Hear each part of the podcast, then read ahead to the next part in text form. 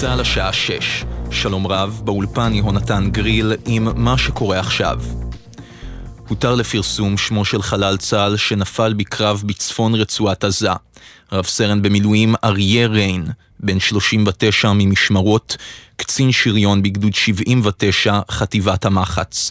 יהי זכרו ברוך. כתבנו הצבאי דורון קדוש מציין כי מספר החללים שנפלו ברצועה מתחילת התמרון עלה ל-154. 14 לוחמים נפלו במהלך סוף השבוע ברצועת עזה. חמישה מהם מחטיבה 7, שנהרגו מפגיעת נ"ט בנגמ"ש בח'אן יונס. בשעה זו נערך בקיבוץ גינוסר טקס ההשכבה של סמל ראשון גל הרשקו, בן 20 מיפתח, מפקד כיתה בגדוד ההנדסה 603 בחטיבה 7. בהמשך, הוא התאמן בקיבוץ בו גדל, בלוויה מצומצמת בה תשתתף רק המשפחה הקרובה בשל המצב הביטחוני. נעמה זוהר, דודתו של גל, ספדה לו אצל ירון וילנסקי בגלי צה"ל. ילד מדהים, ילד אה, גבר, אה, רגיש וחכם ואוהב מאוד אנשים, היה מאוד אה, מקובל וחברותי ושמח, אה, מאוד דאג למשפחה שלו לאחותו. ילד שהיה צריך להמשיך לחיות, ובמקום זה אנחנו קוברים אותו היום. צה"ל החליט להרחיב את מסלולי הגיוס לחרדים ולפתוח בין היתר מסלול לבנות חרדיות ודתיות וטירונות מורחבת לתושבי יהודה ושומרון על מנת שיוכלו לשאת נשק ולהצטרף לכיתות הכוננות. הביא את הפרטים לראשונה כתבנו לענייני דתות יואל עיברים. בצה"ל החליטו להקים מסלול טירונות מיוחד לבנות חרדיות, יוצאות בשאלה ודתיות מעל גיל 26 שקיבלו פטור מטעמי דת וכעת רוצות להתגייס לצה"ל. הטירונות תארוך שלושה שבועות ולאחריה הן תשולבנה במערך המילואים. כמו כן יוקם מסלול טירונות של חמישה שבועות לגברים חרדים תושבי יהודה ושומרון שיוכשרו להשתמש בנשק ולהצטרף לאחר מכן לכיתות הכוננות בערים חרדיות ביהודה ושומרון ובהתנחלויות חרדיות. צה"ל תקף לפני זמן קצר תשתית צבאית של חיזבאללה בלבנון וביצע ירי לעבר מספר איומים סמוך לגבול. מוקדם יותר טיל נ"ט פגע בבית פרטי במושב אביבים שבגליל העליון, לא היו נפגעים. עמיחי ביטון, שהוריו מתגוררים בבית, סיפר על ממדי הנזק ביומן הערב. כל המצב קטסטרופלי לגמרי. דלתות עפו, חלונות, בלוקים אה, בתוך הבית, מפוזרים. עכשיו אין לנו איפה ללכת וכל הזיכרונות שם, כל המקום שלנו, כל החיות שלנו שם. אם כל אחד יכול להביא טיל ולהכניס אותו מהחלון או לא מהחלון, עד שלא ירחיקו את חיזבאללה כמה קילומטרים משם, אין על מה לדבר. החות'ים בתימן טוענים כי ספינת קרב אמריקנית פתחה באש לעבר מטוס סיור חות'י בשמי ים סוף. דובר החות'ים מסר כי הטיל שנורה התפוצץ סמוך לספינה השייכת לגבון. ידיעה שהעבירה כתבתנו כרמל אייל. נשיא המדינה הרצוג צפוי לשאת הערב בתשע נאום לאומה. כתבנו המדיני יניר קוזין מוסר כי הנשיא צפוי להתייחס למספר החללים הגבוה בסוף השבוע ולשיח הפוליטי הער בתקופה האחרונה. מזג האוויר למחר, עלייה בטמפרטורות, עד שעות הצהריים ייתכן טפטוף עד גשם מקומי קל בצפון הארץ ובמרכזה. ולידיעת חיילינו ברצועת עזה ובצפון, מחברת מטאוטק נמסר שהלילה יהיה קריר וייתכן גשם קל. מחר תחול בשני האזורים עלייה קלה בטמפרטורות. אלה החדשות.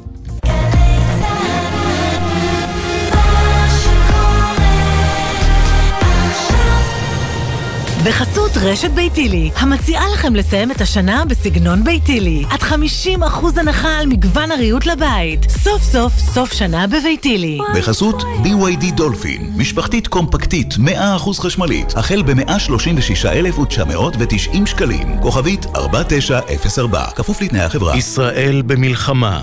עכשיו בגלי צה"ל, סמי פרץ, עם החזית הכלכלית.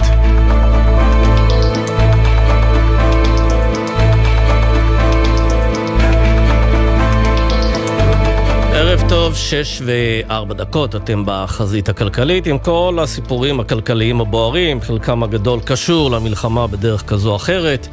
עדכונים ביטחוניים אנחנו כמובן נמסור פה בהתאם uh, לצורך, אנחנו אחרי סוף שבוע קשה מאוד, 14 חיילים הרוגים, וממש בדקות האחרונות דובר צה"ל אישר לפרסום. uh, מותו של uh, רב סרן במילואים אריה ריין, בן 39 ממשמרות. קצין שריון בגדוד 79, חטיבת המחץ. הוא נפל בקרב בצפון רצועת עזה. אנחנו נשלח מכאן תנחומים לכל משפחות החללים, נחזק את הפצועים, ונקווה שלא יהיו לנו חדשות מהסוג הזה בשעה הקרובה ובכלל. אה, מתחילת המלחמה בעזה אומרים לנו בממשלה, זה לא הזמן לפוליטיקה, עכשיו נלחמים. אומרים ועושים את ההפך. קחו למשל את שר האוצר בצלאל סמוטריץ', שניהל מאבק איתנים כדי לשמר את הכספים הקואליציוניים שהוא ארגן לו ולחרדים, ושהוא לא רצה לקצץ אותם, למרות העלות הכבדה האסטרונומית של המלחמה, סדר גודל של קרוב ל-200 מיליארד שקל. אבל המאבק ההוא על תקציב 2023 הסתיים, וכעת יש מאבק על תקציב 2024, ובו תהיה הרבה פוליטיקה. לפי ההתנהלות של סמוטריץ', תהיה בו בעיקר פוליטיקה. היום למשל השיקה מפלגת הציונות הדתית בראשותו קמפיין חדש שתוקף את פקידי האוצר, אותם אנשי מקצוע שכפופים לסמוטריץ'. כן, שמעתם טוב. השר מנהל קמפיין נגד הכפופים לו. במודעה שפרסמה הציונות הדתית נכתב כי פקידי האוצר דורשים העלאת מיסים, ואילו סמוטריץ' בולם ומונע העלאת מיסים, בניגוד לדרישה של פקידי האוצר שפועלים לכך באופן מנותק. מדבריו של השר נוצר הרושם שהפקידים רוצים לפגוע בציבור, ואילו הוא זה שעומד כחומה בצורה מול האנשים הרעים האלה ובולם בגופו את מזימתם האכזרית. זוהי גישה ילדותית, פופוליסטית ולא רצינית. הפקידים לא רוצים יותר מיסים, אלא מציגים לשר את המשמעות של מלחמה שתעלה 200 מיליארד שקלים ושל הסטת עשרות מיליארדי שקלים לטובת הביטחון. מה הוא חושב? שאפשר להגדיל את ההוצאות, להקטין את ההכנסות ולא לשלם על כך מחיר? אם יש לו פתרון שלא יגבה מחיר מהציבור הישראלי, נשמח לשמוע.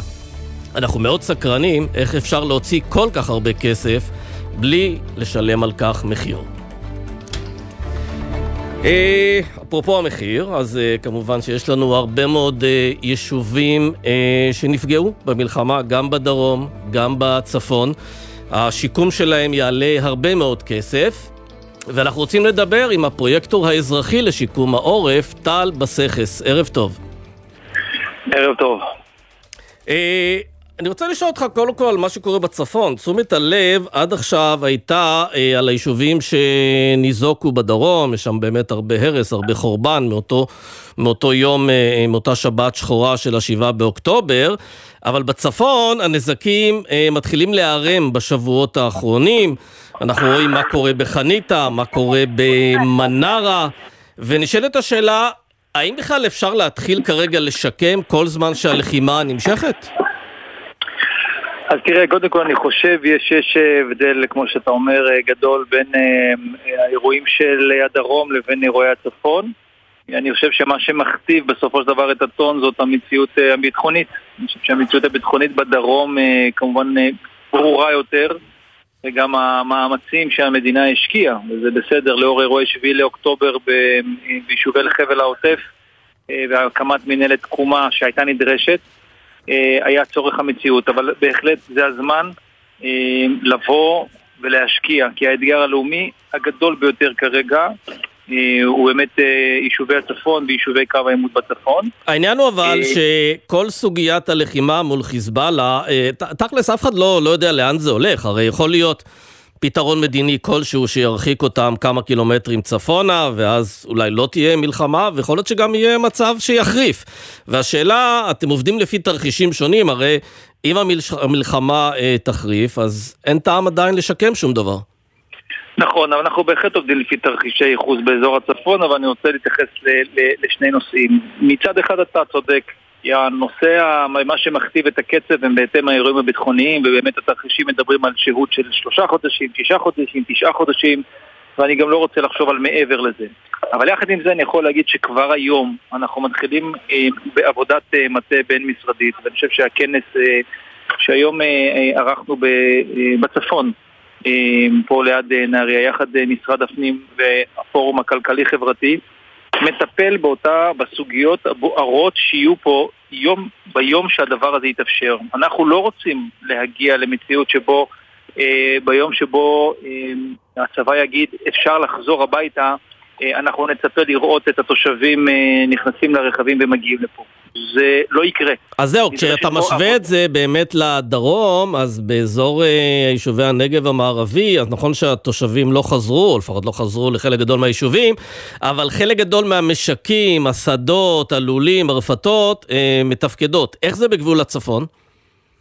גם פה, המטרה שלנו, ואנחנו אה, רואים את זה כל יום, יחד עם אה, ראשי הרשויות בסינכרון ישיר אל מול גורמי הצבא, המטרה שלנו היא לאפשר. המטרה שלנו לשמור על החבל ארץ הזה חי ונושם כמובן תחת המגבלות שקיימות, אם זה הכניסה בבוקר אה, ללולים ולרפתות ולאיסוף הביצי ולמשקים החקלאיים, כי אנחנו מבינים גם עוד דבר, שאם אנחנו לא נעשה זה עכשיו, לא בעצם נייצר את ה... רצון של התושבים בעתיד, אם לא יהיה להם פה מקור פרנסה ולא יהיה להם פה את השטחים החקלאיים, לא יהיה להם באמת רצון לחזור לפה ואנחנו יכולים לאבד העניין הוא אבל שבגבול הצפון יש מקומות שאפילו הצבא לא מגיע אליהם, ככה שאתה עדיין לא ממש יודע להעריך את, אה, את היקף הנזק, נכון? גם העניין של אה. התשתיות, גם העניין של חלק מהפעילות החקלאית שם. נכון, אין ספק שהמציאות הביטחונית אה, פוגעת אה, ולא מאפשרת בעצם אה, ניהול משקי עסקי שוטף. הצבא אומנם נמצא בכל מקום, אבל הפעילות האזרחית במרבית המקומות מתאפשרת, אך לא בכולם.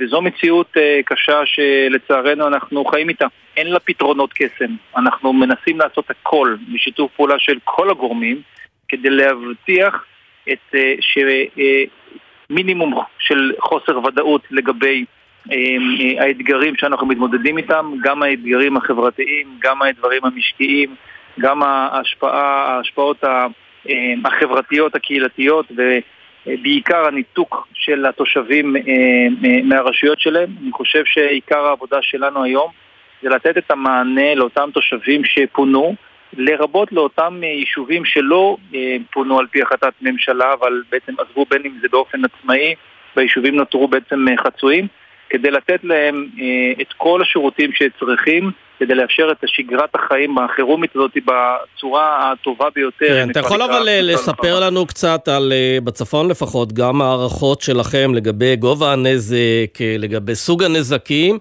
ואולי גם אם יש לכם איזושהי הערכה לגבי משך הזמן שיידרש כדי לשקם את כל מה שנהרס?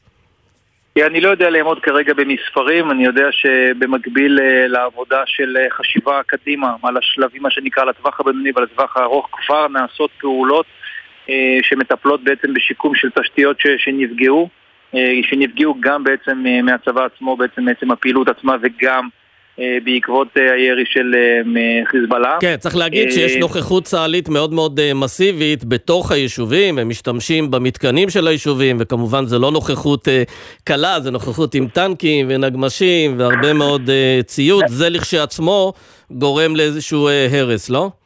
נכון, וזו בדיוק, אה, בדיוק הנקודה. הנזק הזה, אה, אומנם התפנו כמה עשרות אלפי אה, תושבים, אבל בהחלט נכנסו כמה עשרות אלפי חיילים עם ציוד כבד שגם גורמים נזק לתשתיות. נזק, דרך אגב, שהוא נזק תשתיתי בלבד, שניתן היא כמובן בתהליך יחסית מהיר לשקם.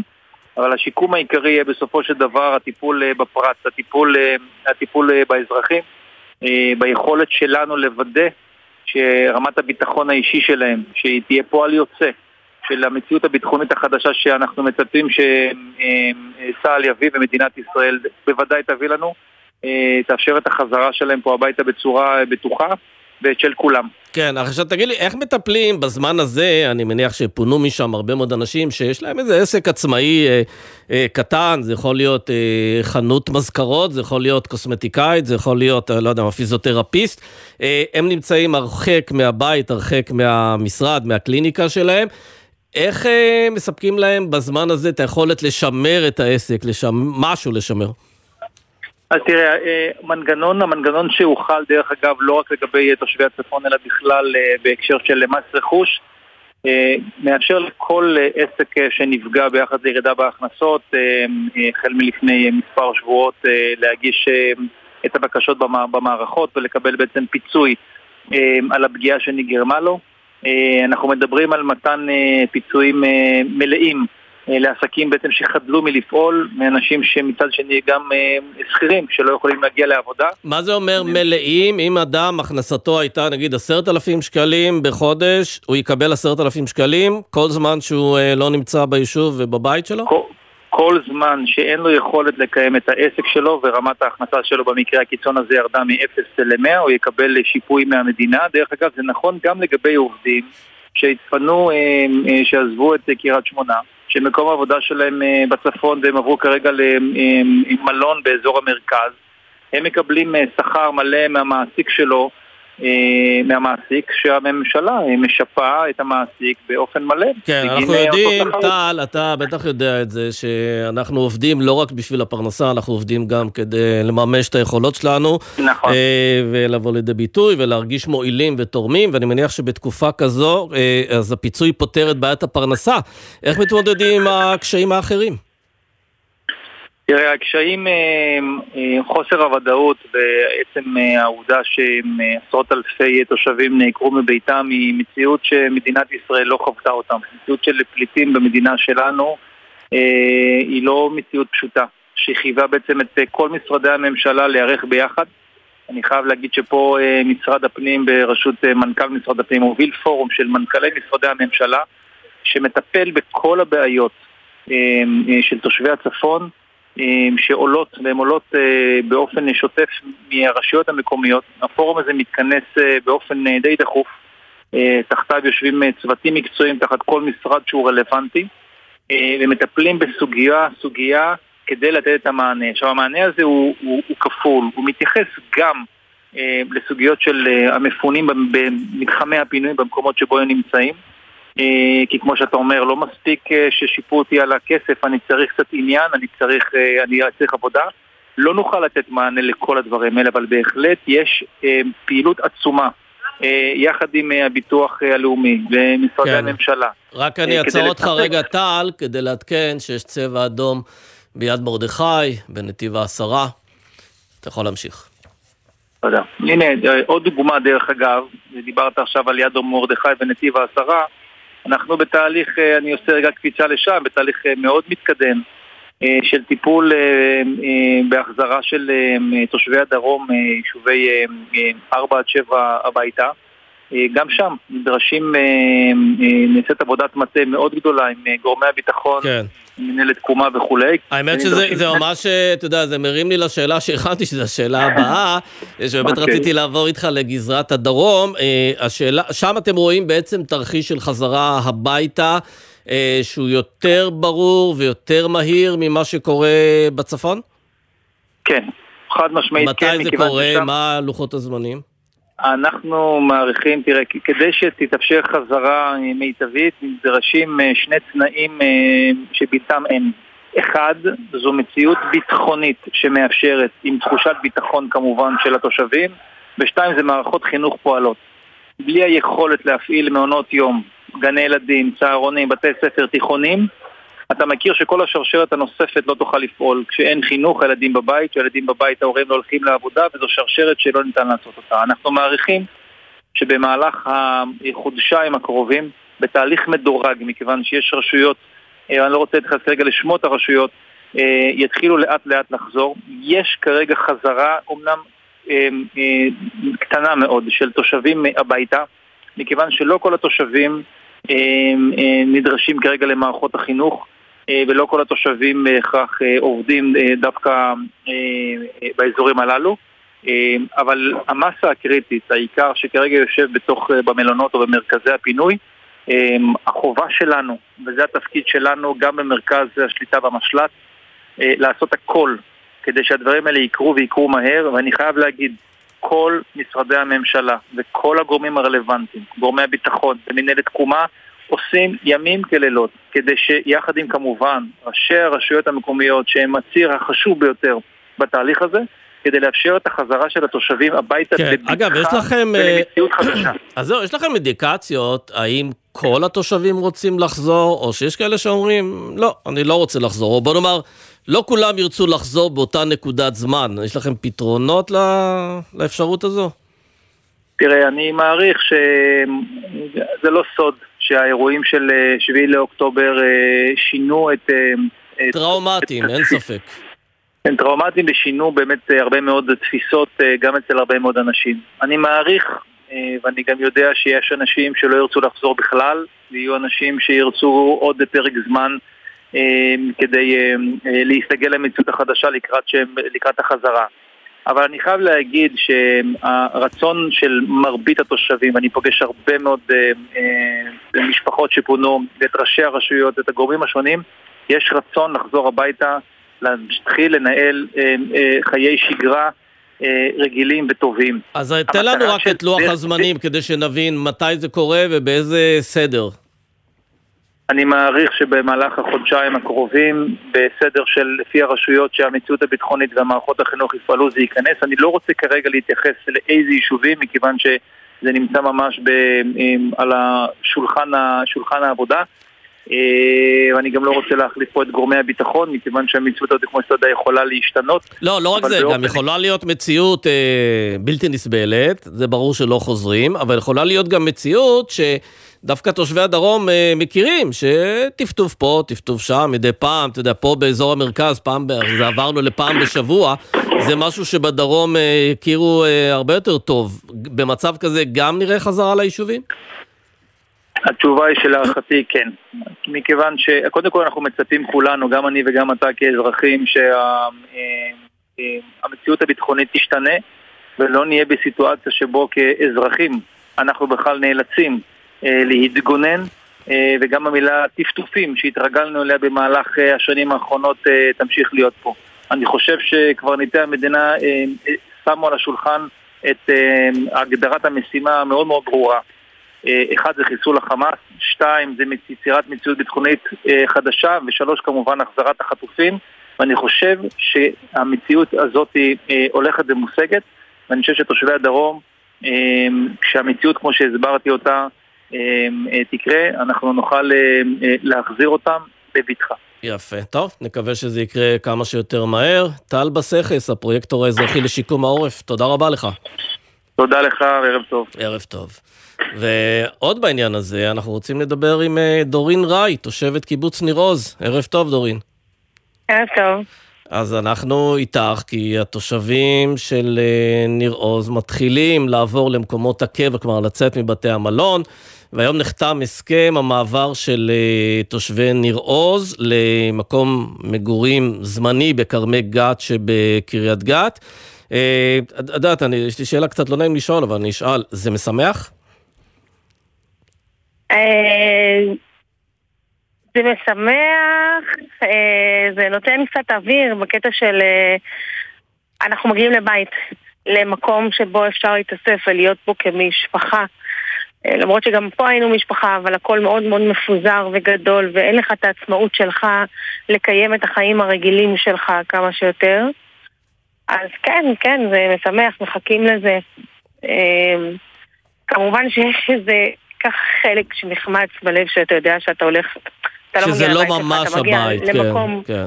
וזה גם, וזה גם לא התחנה הסופית, כי אנחנו אמורים להגיע אחרי עשרה חודשים לאיזשהו אזור אחר, שכנראה זה יהיה אה, אתר של קרווילות, עד אשר יגידו שניתן להגיע לקיבוץ, כי זה עניין של לפחות שלוש שנים, אם לא יותר. אה, וגם שם אתה לא יודע, כאילו כן. אין, אין אה, עוד החלטה אם לחזור או... כן, היו לכם כל מיני אפשרויות, ובסוף בחרתם באותה שכונה בקריית גת, שכונה יחסית חדשה. למה בחרתם כן. דווקא שם? מה היו השיקולים? האמת שאני לא יודעת אה, למה הם בחרו, אני יכולה להגיד אבל שהייתה עבודה אה, מטורפת בעניין, זאת אומרת עשייה מאוד מאוד אה, מגוונת של הרבה אנשים שבדקו את כל הצרכים של כולנו וניסו להצליף כמה שיותר מידע בצורה כזאת שבאמת אה, יוכלו להנגיש לנו מקום שיתאים פחות או יותר לכולנו. אה, היה לנו חשוב לשמור בעצם על מקום שישאיר אותנו אחד ליד השני, שזה יהיה מקום כפרי. כפרי בניינים זה קצת פחות, אבל... זהו, בדיוק, אז זה לעבור אה, לבנייני דירות. אתם אנשים שגרים אה, קרוב על הקרקע ועל כן. האדמה. אה, זה מעורר אבל איזשהו חשש... אבל גם בינינו קרווילות, כן? מה זה קרווילות? זה גם מקום שהוא אומנם קרקע וזה, אבל אין לך גם צמחייה ותשתיות ודברים כאלו. אז אני אומרת, אם זה מה שהצליחו למצוא עכשיו, עד אשר נעבור למקום אחר, אני סומכת עליהם, ו... וזה מדהים, זו עשייה מטורפת. מלא מלא מלא אנשים גם עובדים על זה, יש מתנדבים יום-יום, שממש מכינים לנו את הבתים ומשקים את העציצים שהם קנו והכניסו לבתים.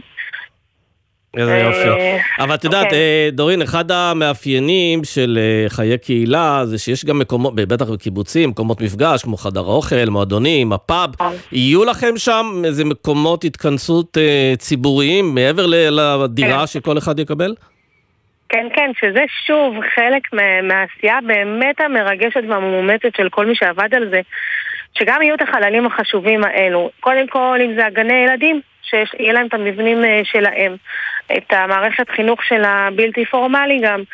וחדר אוכל, יהיה איזשהו חדר שבעצם אה, דירה או משהו כזה, ש, שזו דירה שגם אה, יהיה באזור להתכנסות ולטיפולים ולעוד כל מיני דברים.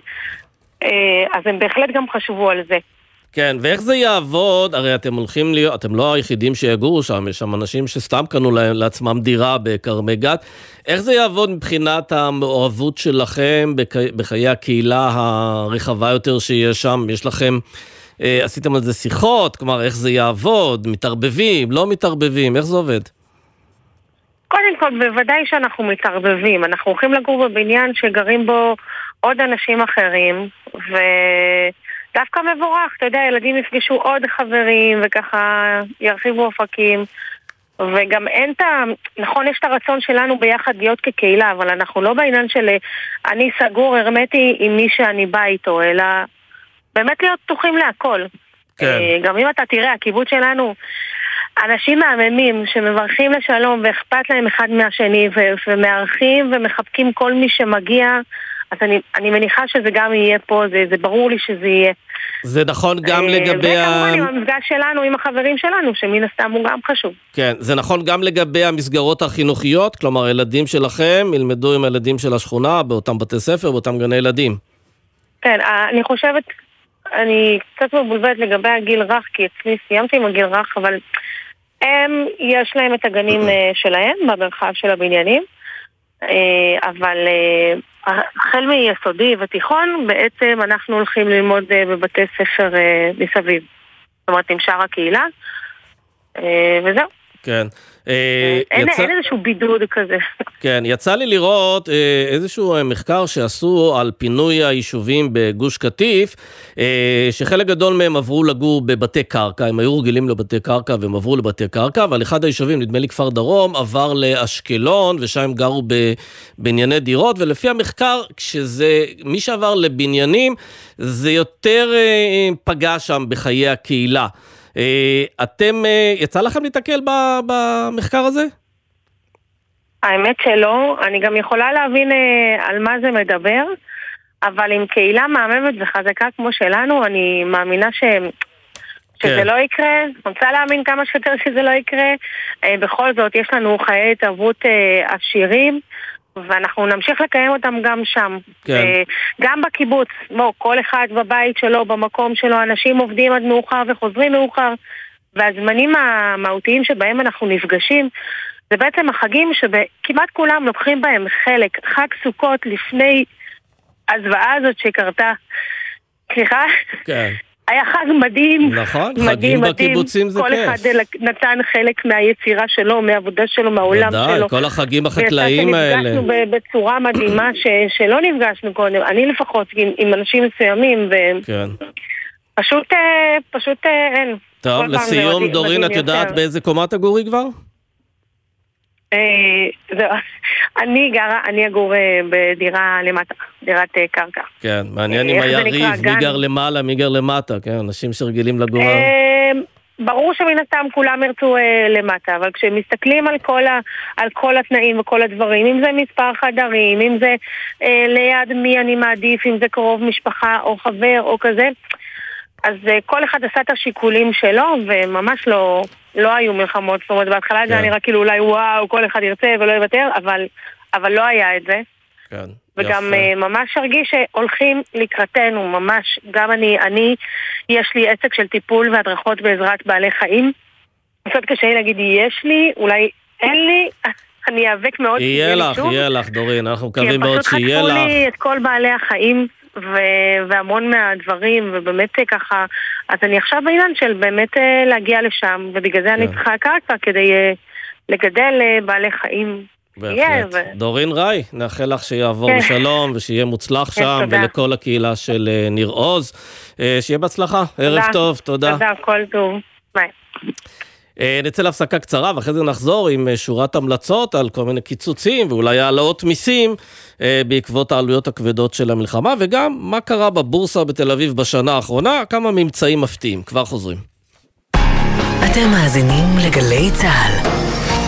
אצלי בבית, אמא ואבא קונים רק פירות וירקות ישראליים. איך זה אצלכם? זה הזמן לחזק את החקלאים שלנו. מ-24 בדצמבר תחול חובת סימון ארץ המקור של תוצרת טרייה הנמכרת בתפזורת. לכן כשקונים פירות וירקות, דגים ומוצרי חלב, בודקים שזה ישראלי, שיש סימן שזה מכאן. קונים תוצרת ישראלית ושומרים על החקלאות שלנו. מידע באתר משרד החקלאות. מגישים משרד החקלאות ומועצת הצמחים.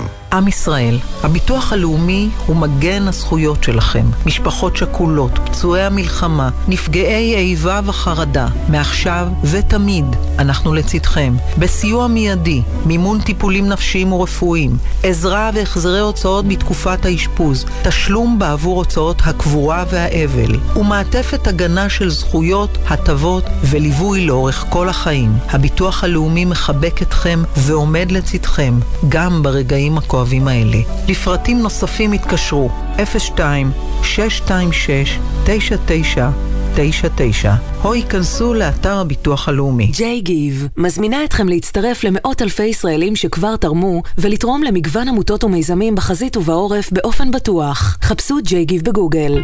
את המנגינה של העברית אי אפשר להפסיק. אבשלום קור חזר בפינותיו המלוות את המלחמה באופן מילולי. כל בוקר לפני שש, ואחר הצהריים לפני חמש בימים ראשון עד רביעי, וביום חמישי לפני ארבע אחרי הצהריים. מפני שאת המנגינה הזאת אי אפשר להפסיק.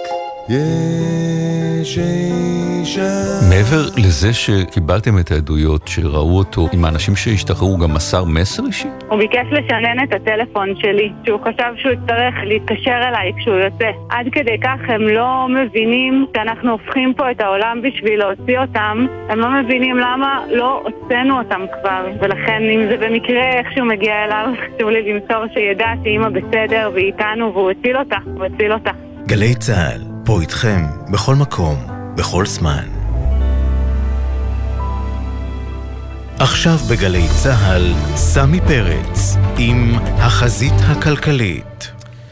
חזרנו, ואם חשבנו שתקציב 2023 הוא קשה ולחוץ ודורש הרבה מאוד גזרות, אז uh, מתברר שתקציב 2024 הולך להיות הרבה יותר קשה. Uh, אנחנו רוצים לדבר בעניין הזה עם פרופסור uh, מומי דהן מבית הספר למדיניות ציבורית באוניברסיטה העברית. ערב טוב. ערב טוב, סמי. אז תראה, אה, די ברור שהמלחמה הזאת זה אתגר כלכלי יוצא דופן, מדברים על עלויות של 200 מיליארד אה, שקלים, ובאגף התקציבים, משרד האוצר, כבר מתחילים להכין סעיפים, מאיפה יבוא הכסף הזה, מדברים בין השאר על אה, קיצוצים והתאמות בהיקף של 25-30 מיליארד שקלים. עכשיו, אתה מדבר הרבה שנים על כך שמדינת ישראל קמצנית בתקציבי הרווחה, בהוצאות האזרחיות שלה. יש חשש שאנחנו הולכים אפילו לתקופה הרבה יותר קמצנית. איך לדעתך אפשר להימנע מכך? אה, אני חושב שקודם כל צריך להגיד שבאמת אה, מדובר באתגר מאוד גדול וכדי להתמודד עם אתגר כזה אתה צריך אה, כממשלה ושר אוצר לבנות מוניטין פיסקלי שמאותת למשקיעים, לציבור בכלל, שמדובר בממשלה ושר אוצר שמסוגל לקבל החלטות קשות. כי בלי מוניטין פיסקלי, כל ההמלצות יהיו אחרות. כי ההמלצות הסטנדרטיות הן שאם מדובר בהוצאה שהיא יחסית זמנית, וחלק מההוצאות שצפויות גם ב-2024 הן זמניות, את הרוב ניתן אה, לממן באמצעות גירעון, כלומר בהלוואות. אה, ואת החלק הקבוע כמובן צריך לממן, וכאן אני מגיע לשאלה שלך, לממן ב, או באמצעות העלאת מיסים, או באמצעות קיצוץ ההוצאות האזרחיות, שזה חינוך, בריאות, רווחה, כש... וכמובן מה שאמרת בצדק, ישראל נמצאת בתחתית הרשימה של המדינות המפותחות מבחינת ההוצאה שלה לשירותים האלה, כך שהאתגר הוא מאוד מאוד גדול. אבל קודם, לפני שבכלל מתמודדים עם האתגר, חייבים לבנות מוניטין שיאפשר בכלל את דרך הפעולה הזאת. אז אתה אומר מוניטין בונים באמצעות החלטות קשות, אבל אני מסתכל על סדרת החלטות של שר האוצר אה, ממש מהחודשים האחרונים, אה, מבטל את המס על, ה... על המשקאות הממותקים, מסבסד את עליית מחיר הדלק, מבטל את המס על כלי פלסטיק חד פעמיים, אה, מבטלים מיסים על הרבה מאוד מוצרים שנקראים מוצרים שליליים, מוצרים מזיקים תכלס, וזה דווקא לא נראה לי החלטות קשות, זה נראה לי החלטות פופוליסטיות, והשאלה, איך שוברים את קו ההתנגדות ההתנגדות הפופוליסטי הזה? כלומר, מה, מה יגרום לשר האוצר להבין שנגמרה החגיגה הפופוליסטית, אנחנו נכנסים לאזור חדש ומאוד מסוכן? אה, זה בדיוק העניין, כלומר ניהול הסיכונים של ממשלת ישראל. אם אה, לא, לא יתקבלו החלטות קשות מהסוג שתיארת, זה אומר שהציבור, ציבור המשקיעים, חברות הדירוג, כל השחקנים מסביב יקבלו בפחות הבנה גירעון תקציבי. כלומר, ככל שהמוניטין הוא יותר חלש, יותר נמוך, אה, לממשלה תהיה אפשרות יותר מוגבלת לעשות גירעון, היא תקבל לזה פחות תמיכה, וזה אומר שאם היא בכל זאת אה, תרצה לעשות גירעון גדול, זה עלול להתבטא או בריבית גבוהה או אפילו במשבר פיננסי. כלומר, העובדה ששר האוצר והממשלה ייתפסו על ידי הציבור ככאלה שלא לא מסוגלים לקבל החלטות קשות, גם מקטין את מרחב התמרון, כלומר הם יוכלו לעשות פחות, וגם מגדיל מאוד את הסיכון. כלומר, מדובר כאן בניהול סיכונים שהממשלה ושר האוצר חייבים לקחת אותו בחשבון, ואם לא ייקחו אותו בחשבון, המציאות תראה להם את זה בצורה מאוד מאוד לא נעימה, וכמובן דרכם זה יגיע לכל הציבור. יש פה איזה עניין ניהולי, פרקטי, נוסף, לגבי החלטות קשות. אם שר האוצר ידע לקבל החלטה קשה, נגיד, לא יודע מה, על המגזר שלו, ראינו שהוא שר אוצר מאוד מגזרי, זה יראה שהוא עצמו מוכן לשלם מחיר, וזה הרבה יותר קל ככה לרתום אחרים, נגיד לעשות איזושהי עסקה עם ההסתדרות, אה, על הקפאת שכר במגזר הציבורי או משהו מהסוג הזה.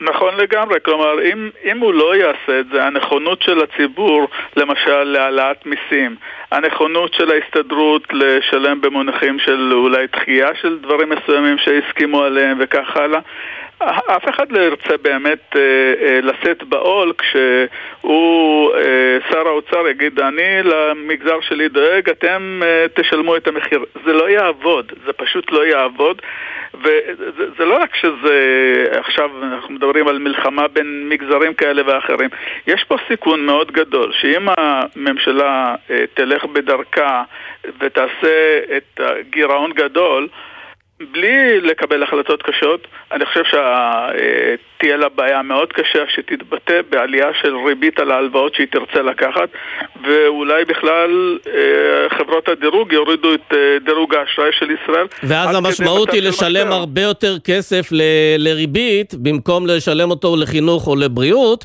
אה, אבל בעניין הזה אתה אמרת ש- שהגיע הזמן גם לשקול את העניין של העלאות מיסים. יש לך רעיון איזה מיסים צריך להעלות, שזה יהיה, נקרא לזה, המיסים הנכונים בנסיבות שנוצרו? אה, קודם כל, אני, אני אומר, התנאי לכך הוא שהשר האוצר יקבל החלטות קשות וזה לקצץ בצורה משמעותית בהסכמים הקואליציוניים כדוגמה, לבטל משרדים מיותרים וכך הלאה. ועכשיו אני מגיע לשאלה של העלאות המיסים. תראה, אה, השאלה הזאת של מי יישא בנטל המס היא שאלה שתמיד עולה במלחמות ולאורך ההיסטוריה של העולם המערבי בדרך כלל העשירים נשאו יותר בעול. אבל בשנים האחרונות, בעיתות של משבר, העשירים יותר מתנגדים לשאת בעול הזה. עכשיו, ברור לגמרי שעשירים יכולים לשאת יותר בעול כי מעצם העובדה שיש להם יותר רכוש ויותר עושר והם יכולים לשאת אה, במכה הזאת. לעומת זאת, אנשים יותר חלשים זה כמובן הרבה יותר, אה, אה, הרבה יותר קשה. כלומר, צריך לחשוב על מיסים שהם גם אה, יישאו בהם יותר האוכלוסיות היותר חזקות, אין, אין ברירה, אבל נצטרך לפרוס על יותר ויותר חלקים באוכלוסייה, כי אי אפשר להעלות את המיסים רק על האוכלוסיות המאוד חזקות, כי זה לא יספיק בגלל הגודל של האתגר כאן, ולכן חלק מה, מהמיסים יצטרכו להיות אה, על, על אוכלוסיות שונות. מה שאני מציע בגדול הוא להשתמש בעיקר בביטול פטורים והטבות מס שקיימות בשפע במערכת המס הישראלית. נדמה לי שהסדר גודל של הפטורים והטבות מס למיניהם מגיע ל-70-80 מיליארד שקל, זו פעם אחרונה שהסתכלתי על זה. ליתר דיוק, ב-2023 זה היה 84 מיליארד, כלומר כן. יש פה מאגר... יש בשר, אתה אומר. כן, יש, זה, זה כמובן יצטרך גם להיות קיצוץ בהוצאות וגם העלאת מיסים. זה, זה לא, לא תספיק, לא יספיק צעד אחד, יצטרכו לעשות שלל של צעדים כי האתגר הוא מאוד גדול, אבל בלי שיתקבלו כאן החלטות קשות, אני מתקשה לראות אותנו צולחים בצורה טובה אגב, את פעם את היו האתגר. מממנים מלחמות באמצעות אה, מלווה. אה, לווים כסף מהציבור, אה, בעצם המנגנון הזה קיים, לא? ברגע שהמדינה מגייסת יותר חוב, זה סוג של מלווה. בדיוק, גירעון זה מממנים באמצעות חוב, אבל אתה יודע, אחרי מלחמת העולם השנייה, שיעור המס על עשירים הגיע ל-94 אחוזים, על מעבר למי שהרוויח מעל 200 אלף דולר בארצות הברית, הגיעו לשיעורים מאוד מאוד גבוהים. ויש פה שאלה אה, חברתית יותר מאשר כלכלית, מי יישא בעול הזה. כן. Uh, טוב, נראה לי שאנחנו עוד נדבר על העניין הזה, זה רק מתחיל. פרופסור מומי דהן, תודה רבה לך. תודה, סמי, להתראות. אז אחד החשודים המיידיים תמיד בשנים האחרונות כשמדברים על אה, העלאות מיסים ופטורים ממיסים זה הרעיון שמנסה להוביל איגוד לשכות המסחר לבטל את הפטור ממע"מ כשמייבאים מוצרים בשווי עד 75 דולר מחו"ל, בשנים האחרונות זה מאוד פופולרי, אנשים קונים בגדים ומי שנאבק בעניין הזה זה לובי 99, לובי שעוסק בדאגה לאינטרס הציבורי. איתנו עורכת הדין רחל גור, סמנכ"לית לובי 99, ערב טוב. ערב טוב, מה העניינים? Uh, בוא נבדוק מה העניינים. אז uh, בעצם רק צריך להגיד שהאפשרות להזמין חבילות מחו"ל היא פטורה ממע"מ. אה, עד 75 דולר, וזה בכלל פטור שנולד אחרי המחאה של, אה, המחאה החברתית של 2011. אמרו, זה דרך להוריד את יוקר המחיה, במקום להוריד אותו בארץ, שאנחנו לא כאלה מוכשרים בלהוריד אותו, אנחנו נוריד לכם את, ה, אה, את, ה, את המע"מ כשאתם קונים משהו בחו"ל, ואז אולי זה ילחץ על המשווקים, על החנויות המקומיות. אנחנו יודעים להגיד שהפטור הזה... שיפר את רמת התחרות בתחומים מסוימים, לקבוצות אוכלוסייה בהחלט, מסוימות? בהחלט, אין ספק. אם אתה משווה אה, את, את אה, רמת המחירים של הבגדים, חשוב להגיד שבעיקר מה שאנשים מזמינים בשונה אה, לתדמית הציבורית זה לא מוצרות, זה ממש מוצאי שיחה בסיסים, כ-90% מהחבילות שמגיעים זה או ביגוד או הנהלה. אה, המעט שנשאר זה ברוב תמרוקים, קצת קוסמטיקה, אבל זה ממש לא דברי נוי. וכן, אם אנחנו משווים אה, את מחירי המזון והטואלטיקה, לדוגמה, מוצרים שברובם לא ניתן להזמין, אה, זה בחבילות מחו"ל, אין מה לעשות, אי אפשר להזמין פסטה ורוטב, לעומת מוצרים שכן ניתן ונוטים להזמין, כמו טריקו, טריקו אה, נעלי צעד ראשון, כן, ממש כל ה basics, אנחנו רואים שמאז אה, 2012, שבו הפטור נכנס לתוקף, במיוחד מאז 2016, שאז נפח החבילות גדל מאוד משמעותי והתחלנו להגיע לעשרות מיליונים, אה, שפשוט המחירים של מוצרי ביגוד והנעלה, מוצרי האופנה, יורד בצורה דרסטית ובאופן ניכר. אה, זה ב-20 שנה האחרונים. לעומת זאת, אה, מחירי המזון טיפסו וממשיכים לטפס. כן, ואת יודעת להגיד, רחל, איזה, מי הנהנים העיקריים מבחינת האוכלוסייה? אוכלוסיות אה, חלשות, חזקות? אני יודע שכולם מזמינים מחו"ל, בכל השכבות, בכל העשירונים. אז כן, קודם כל כולם מזמינים מחו"ל. מה שהכי מעניין שזה שההקפצות, זאת אומרת מבחינת אחוזים, איפה, ש... איפה שהזמנות גדלים בקצב הכי מהיר, זה דווקא זה בביתר עילית, אה, עיר אה, חרדית כידוע, ובטייבה עיר ערבית. מה שמלמד אותנו שזה לא בהכרח מדינת תל אביב, למרות שתל אביב עדיין מובילה במספר החבילות סך הכל, מגמת העלייה היא דווקא בפריפריה, בערים יותר מגזריות, בסיבה מאוד פשוטה. יש שם צורך במוצרים basic, מוצרים פשוטים, במיוחד בגדי ילדים. זה יש צורך גדול, המחירים בקניון הם פשוט מעבר למה שנתפס ומה שהוא ביכולת אה, של המשפחה הישראלית הממוצע, ולכן אה, הם פונים לאתרים בחו"ל. כן, אבל מנגד אה, אומרים שהרבה פעמים מי שנפגע זה בית עסק קטן, מישהו שיש לו איזה חנות למשהו באיזה רחוב עירוני כלשהו או בקניון, וגם הם צריכים עכשיו איכשהו להתפרנס, בטח במצב החדש הזה. מנגד, הטענה היא שבעצם הנפגעים הם רק הרשתות הגדולות, כל הפוקס, קסטרו, אנחנו יודעים הרי שאתה נכנס לקניון, אה, רוב החנויות בגדים זה שלהם. אז מי הנפגעים? לא, הנפגעים, הנפגעים פה, מי שמוביל את המאבק, זה מי שעומד להיפגע אה, מביטול הפטור ממע"מ, ומדובר פה ברשתות האופנה הגדולות. כולנו כואבים את הכאב של העסקים הקטנים ואת הרצון לקנות כחול לבן. אבל זה לא זה. מה שאנשים קונים בחו"ל זה החולצות ה basic שהם קונים בפוקס או בקסטרו או בקניון. המוצרי אה, שמלת כלה, שמלות ערב, את יודעת, הצעצועים האיכותיים, את יודעת, הדברים שהם ייחודיים שממילא הם קונים בחנויות בוטיק ישראליות, הם ימשיכו לקנות. לא, אבל זה העניין, שפוקס וקסטרו וגולף ודלתא ישרדו עם המע"מ הזה ובלי המע"מ הזה. החנות הקטנה הבודדת אה, אני לא בטוח שהיא יכולה לשרוד כשבעצם אתה אומר להם... אבל היא לא מוכרת את אותם מוצרים. היא לא מוכרת את המוצרים שקונים. אף אחד, כמעט אף אחד לא קונה חולצות טריקו basic, כאילו בית ספר בחנות קטנה. כאילו בבעל עסק קטן, הם לא מוכרים את הדברים האלו. זה כבר הלך מהעולם, כבר אין תעשיית טקסטיל, או בישראל. כי השאלה היא האם אני מייבא בעצמי את החולצה בחמישה שקלים מסין, או אם פוקס כאילו מייבא את זה, ואז גובה ממני 75 שקל על אותו חולצה. המוצרים שישראלים נוטים לקנות ולהזמין מחו"ל הם לא המוצרים שמוכרים ברובם בעסקים קטנים. כן. ברור לי שאפשר למצוא פה נקודה, שם נקודה, אבל בסופו של דבר, תזכור, לא, זה לא יודע בוודאות מה אתה כן, אגב, אתם לא אומרים בפנייה שלכם כן. אה, לשר האוצר, mm-hmm. פניתם לשר האוצר במכתב, בבקשה נכון. שימנע את ביטול הפטור אה, ממע"מ הזה. אתם אומרים שבעצם ההישג המרכזי של המאבק נגד יוקר המחיה בעשור האחרון זה אותו פטור. זה מעיד על כישלון חמור מאוד. לא, אני אומר, כן, זה מעיד אבל על כישלון חמור של הממשלה בלייצר תחרות שלא קשורה בפטורים וביבוא, אלא לייצר אותה בתוך המערכת הפנימית, עם יותר שחקנים, עם יותר יעילות וכדומה. אז כל הזמן עובדים על זה, אה, ואין ספק שלא נעשה מספיק. אה, אם היו המון צעדים, חלקם אה, יותר אפקטיביים, חלקם פחות, להסיר חסמי יבוא. זו רפורמה שהיא בתהליכים, ואני מאוד מקווה בשנתיים שלושה הקרובים אנחנו כבר נתחיל לראות את ההוצאות בשטח.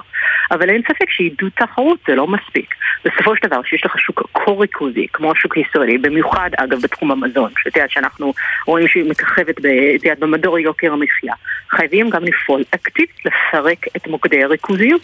אין מה לעשות, צריכים, אם אנחנו רוצים לנצח אה, במאבק על גורקי המחיה, אז אנחנו צריכים להיכנס למאבק, ואי אפשר כן. חצי צעדים. יפה. לא עורכת הדין רחל גור, סמנכ"לית לובי 99, תודה רבה. תודה רבה, ערב טוב. Uh, עכשיו לבורסה, הבורסה בתל אביב מסכמת שנה, באמת שנה קיצונית וחריגה עם מהפכה משפטית ועם מלחמה ועם כל ההשלכות של זה. Uh, ואנחנו רוצים לדבר על uh, איך נראתה השנה הזו עם יניב פגות, שהוא סמנכ"ל מחלקת מסחר, נגזרים ומדדים בבורסה לניירות ערך בתל אביב. ערב טוב. ערב טוב. אתה יודע, אם היינו אומרים למישהו שהבורסה בתל אביב אחרי השנה הזו עלתה קצת, לא הרבה, אבל עלתה קצת, הוא לא היה יכול להסיק מזה שבאמת עברנו שנה כזו אה, מטלטלת. אבל בעצם מה שקרה זה שאם לא הייתה לנו שנה מטלטלת של מהפכה משפטית ושל אה, מלחמה כזו, יכול להיות שהיינו מרוויחים עוד 20-30 אחוז על תיק ההשקעות שלנו? אני מסכים עם הניתוח שלך אה, לגמרי. בסופו של יום, השנה אה, מסתכמת עם ביצועים סבירים ביחס, ל... ביחס לנסיבות, אבל הבורסה פה פיגרה בצורה משמעותית, בעיקר מדדי המניות אחרי מדדי המניות בעולם, בדגש על ארה"ב. ובעצם כסף זרם הברית במקום לזרום להשקעות במשק הישראלי בגלל המהפכה המשפטית והמלחמה שהייתה פה. אה, ואני, אה, אנחנו שמים את השנה כאשר בעצם ישנן ציפיות להפחתת ריבית בשנה הבאה וזה בהחלט תומך בשוק האג"ח המקומי. מדדי האג"ח עלו בצורה מאוד יפה השנה. כן, בואו רק נגיד את המספרים למאזינים שלנו, כמה עשתה בורסת תל אביב, נגיד המדד המרכזי שם, לעומת וול סטריט או S&P. אז נכון להיום אה, מדד אה, תל אביב 125 עלה באזור 4% מתחילת שנה, כשמדד S&P 500 עלה כמעט 25%, כלומר פער עצום של 20% בין הביצועים של המדד האמריקאי, ואם נוסיף לזה את הפתיחות של 5% בדולר, זאת אומרת אין ספק איפה היה נכון להשקיע בשנת 2023, בניגוד גמור דרך אגב ל-2021 ו-2022, שהבורסה הישראלית עשתה ביצועי יתר, לא היה לנו את הגיבנות הגדולות האלו שדיברנו עליהן קודם. והגיבנות האלו נתנו את ההשפעה שלהם על ביצועים של שוק המניות, ככה שבשוק האג"ח היה בסדר, בשוק המניות היה הרבה פחות טוב. אגב, מה, מה השפיע יותר, המהפכה המשפטית או המלחמה, מה שקרה ב-7 באוקטובר משם ואילך? אני חושב שזה בעצם שנה מסויטת ש... אה, כל השנה הביצועים האלו, שהביצועי חסר האלו בעצם נצברו, אה, הצטברו, אה, ובעצם לא, אי אפשר להגיד יותר או פחות. אנחנו מתחילת השנה, בערך מחודש ינואר, שבעצם התחילו לדבר על המהפכה המשפטית, ועד כמובן הנקודת זמן הנוכחית, אנחנו בביצועי חסר אל מול חו"ל, אנחנו, אם, אם פעם אחת היינו באוזן לק, על ההתפתחויות הפוליטיות, היום אנחנו באוזן ועין לכיוון, לכיוון ההתפתחויות הביטחוניות, וזה בא לידי ביטוי בביצועים של השוק, השוק פה זול ב-50 אחוז. ביחס אה, הברית. מה זה אומר? אה, שאם מחר המלחמה מסתיימת ויש איזו התייצבות והתבהרות של המציאות הביטחונית, אז הבורסה תטוס כלפי מעלה? חד משמעית, יש פה אה, היא תדביק את הפיגור שלה אל מול הברית, ואתה אומר, היא תעלה מה, 50 אחוז בפרק זמן לא קצר? לא צריך להיות, לא צריך להיות אה, נביא כדי להסתכל, פשוט אמרתי, בוא נסתכל במראה האחורית, מה קרה פה ב-21 וב-22, ב-21 הבורסה הייתה מצוינת, אה, יותר טובה מאשר בעולם, ב-22 ירד בעולם, ירד פה פחות. יש פה, יש פה נתונים כלכליים, גם אחרי המלחמה, אנחנו התחלנו פה את המלחמה הזאת במצב מקרו-כלכלי טוב.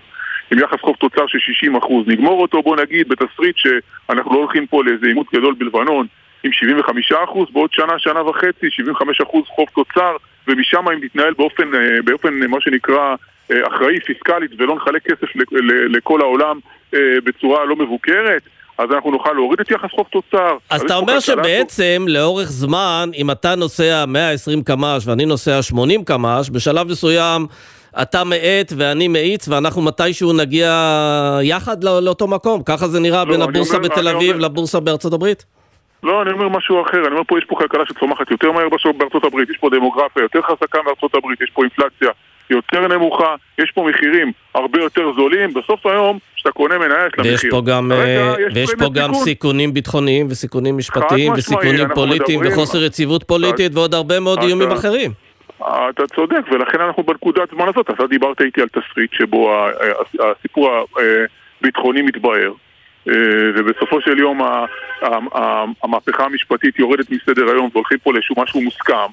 אה, ואם יהיה פה גם איזושהי ממשלה רחבה, אז בתוך כל הקונסטלציה הזאת יש פה שוק שממתין אה, כמו, כמו חטא דרוך. ולפי ל... המצב כרגע בבורסה, המשקיעים צופים שמה, שזאת תהיה שנה של מתישהו נתייצב גם פוליטית, או שזאת תהיה שנת בחירות. לא. מה המדדים בעצם מרמזים על איזה מין שנה זו הולכת להיות, חוץ מזה שאנחנו יודעים שהסוגיה הביטחונית תעסיק אותנו מאוד? אי אפשר לדעת בנקודת זמן הנוכחית איזה שנה זה תהיה, היא הרבה תלוי בתסריט, בתסריט הביטחוני. אני, אם אתה מנטרל את התסריט הביטחוני, אז אין ספק שהפחתת ריבית של בנק ישראל, כפי שגלום היום בשווקים, בתהליך של הפחתת ריבית, זה הבשורה הכי טובה שבורסה יכולה לקבל. כן. ריבית יורדת, אומרת אין אלטרנטיבות, אומרת טוב לשוק המניות, אומרת טוב לשוק הקונצרני. אם אנחנו מדברים עם תקציבים שיגיעו לתשתיות כן. והשקעות ופיתוחים, אז יש פה... אז יש, אנחנו יש עוד, אה, כן, אנחנו עוד נצטרך לראות אם זה קורה. יניב פגות, סמנכ"ל מחלקת מסחר בבורסה לניירות ערך, תודה רבה. תודה, סמי. נדלג לשדרות, לעסקים קטנים. איתנו דודי אבו, ערב טוב. אהלן, ערב טוב. אתה הבעלים של אה, מסעדת אה, בשרים שפועלת בעיר שדרות משנת 2018. המסעדה כמובן נסגרה, אה, ואז עברתם לאילת, ובעצם המסעדה סגורה עד עכשיו, ולא רואים מתי היא הולכת להיפתח, נכון? כן, כרגע אנחנו לא, אנחנו בחוסר ודאות, לא יודעים בדיוק, אה, אין לנו תאריך, מתי חוזרים, מתי מחזירים את המסגרות לשגרה, מתי אנשים יכולים לחזור, כרגע אנחנו מחכים להחלטות הממשלה. כן, זו מסעדה שבעצם שירתה בעיקר את תושבי שדרות, או שגם תושבים מהיישובים באזור? אה, זו נקודה שקצת כואבת, כן. כל יישוב אה, צמודי הגדר היו חלק בלתי נפרד מהקהל לקוחות שלנו. ואנחנו כרגע גם, כל בעלי העסקים בשדרות כרגע נמצאים בחוסר ודאות בקשר לנושא הזה, כי באופן ישיר ירד לנו הלקוחות. כן. ירדו לנו קהל הלקוחות אה, כרגע, נכון לעכשיו, אנחנו לא יודעים מתי יחזור בכלל. זה- כן, תגיד לי, זה קרה כמובן בפתאומיות, אף אחד לא ציפה לאותה אה, שבת שחורה, ואז אה, אתה צריך לסגור מסעדה, אני מניח שיש סחורה, יש מלאים. אה, יצא לך לבקר במסעדה, לראות מה המצב שם, בטח דברים מתקלקלים. אה, הייתי במסעדה אחרי 11 ימים של הלחימה. אה, מצאתי שהמזגן נפגע וכתוצאה מזה גם לא, לא עלה חשמל חזרה. אחרי שלושה ימים גם ככה לא יכולתי להשתמש בסחורה, אבל אה, הייתי 11 ימים בלי חשמל. כל הסחורה התקלקלה, כמובן היה שם... אה, לא רוצה לספר לך אפילו מה היה שם מרוב ש... טוב, זה בשר, נו, אפשר רק לדמיין מה קורה לבשר כש... בשר, כן. ירקות, 11 ימים בלי חשמל, תחשוב, אתה יכול לתאר לבד. כן, תחשוב מה קורה במקרר בבית כשאין חשמל עשרה ימים. אה, אוקיי, אבל פיצוי אה, כבר קיבלתם? אה, פיצוי, אני לא יכול לקרוא לזה מה שהביאו לנו. כן, זה... אני אישית הביאו לי 20% מערך הסחורה שהצהרתי עליה, אחרי שקיבלתי אישור טלפוני ממס רכוש שאני יכול לפנות את זה בעצמאית, כי היה שם תלונות על ריח אה, חריף מאוד של, ה, של כל הסחורה. וכרגע זה עומד באוויר עד אה, שתסתיים הלחימה. כן. מה, מה לגבי עובדים? כמה עובדים העסקת במסעדה? אה, שמונה עובדים קבועים ועוד... ומי משלם להם בינתיים את השכר? המדינה משלמת להם שכר? משלמים להם כרגע, החל"ת עומד על 50% בערך ממה שהם היו מרוויחים בדרך כלל, אה, אבל זה עדיף על כלום. יש לי עובדים שהם גם, אה, יש לי עובד מאשקלון, שהוא לא מקבל את ההטבות של שדרות ונפגע מזה יותר אה, הכי קשה, אבל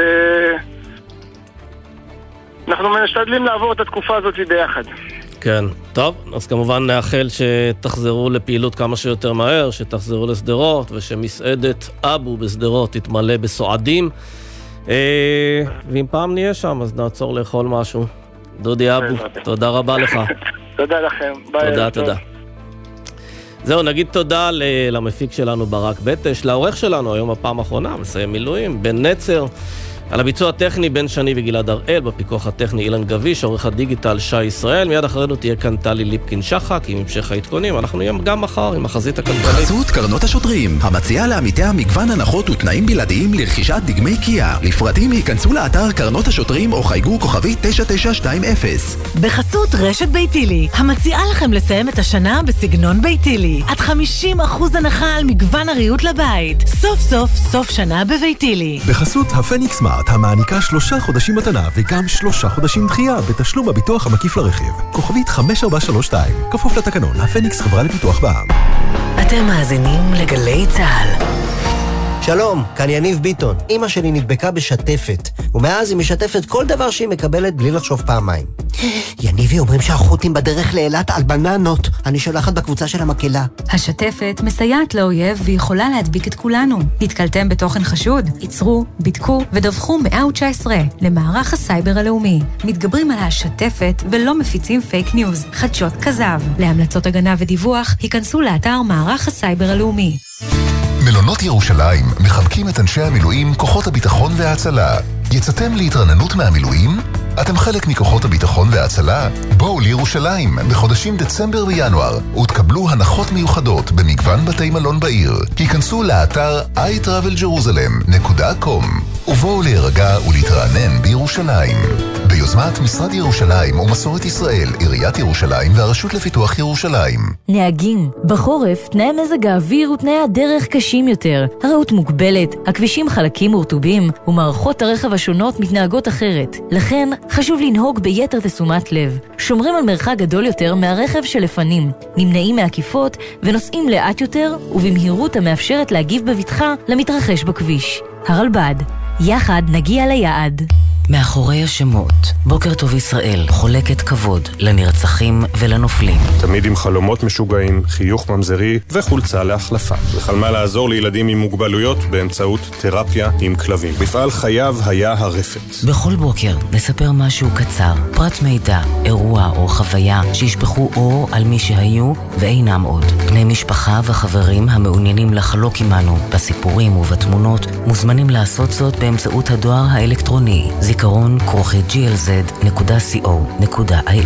מאחורי השמות, מדי יום ביומן הבוקר של גלי צה"ל עם אפי טריגר.